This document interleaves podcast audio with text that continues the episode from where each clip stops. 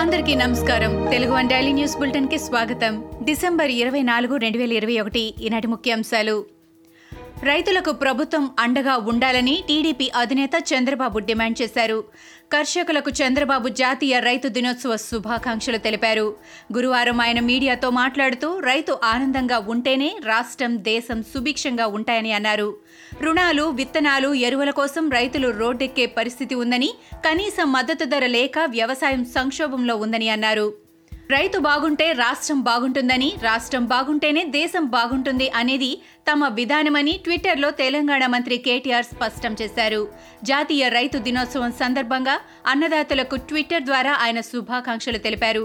CM KCR నేతృత్వంలో సాగులో తెలంగాణ అద్వితీయ ప్రగతి సాధించిందని ఆయన తెలిపారు.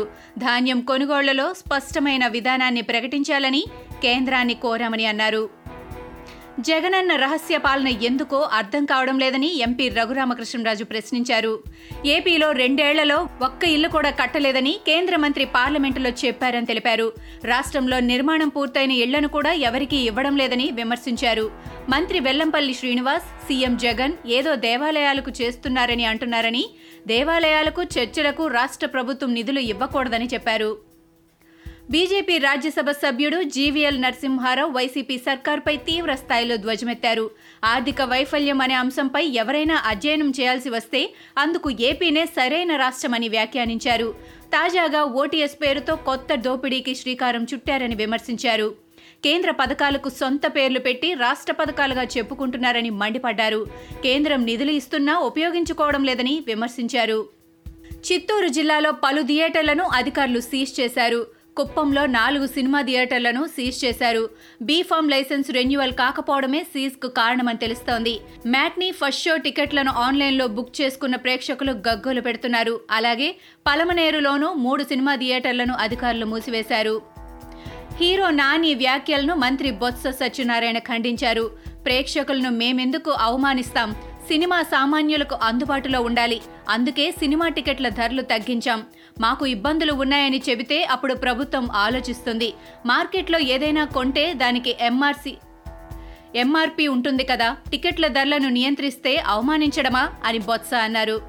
సినీ హీరోలను దెబ్బతీయడం ఇండస్ట్రీని నాశనం చేయడమే జగన్ లక్ష్యమని టీడీపీ నేత బుద్ధ వెంకన్న అన్నారు. సినిమా వారి నుంచి కమిషన్లు రావడం లేదనే జగన్ వారిపై కక్ష కట్టారని చెప్పారు.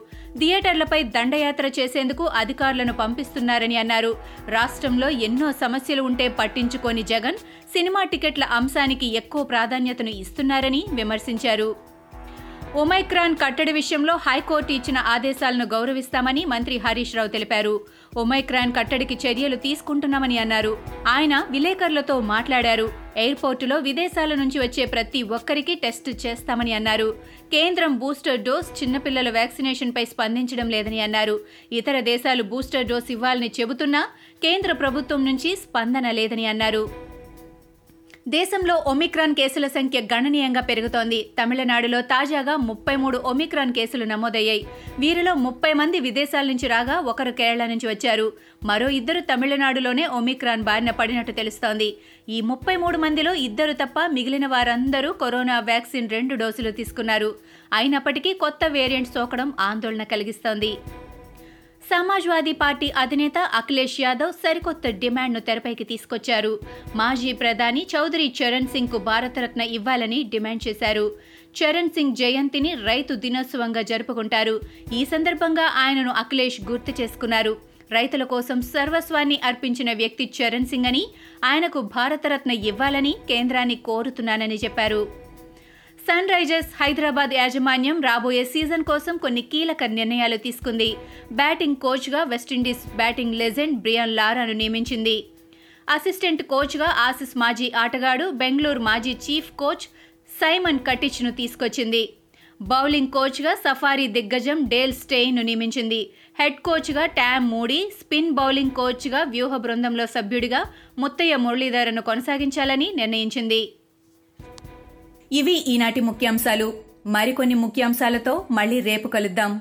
ఈ షోని క్రమం తప్పకుండా వినాలనుకుంటే మీరు ఈ షో వింటున్న ప్లాట్ఫామ్లో కానీ లేదా Google podcast Apple podcast Gaana మరియు ఏ ఇతర పాడ్కాస్ట్ యాప్లోనైనా సెర్చ్ చేసి సబ్స్క్రైబ్ అవ్వండి. కొత్త ఎపిసోడ్ వచ్చినప్పుడు మీకు అప్డేట్ వస్తుంది. అంతవరకు సెలవు. నమస్కారం.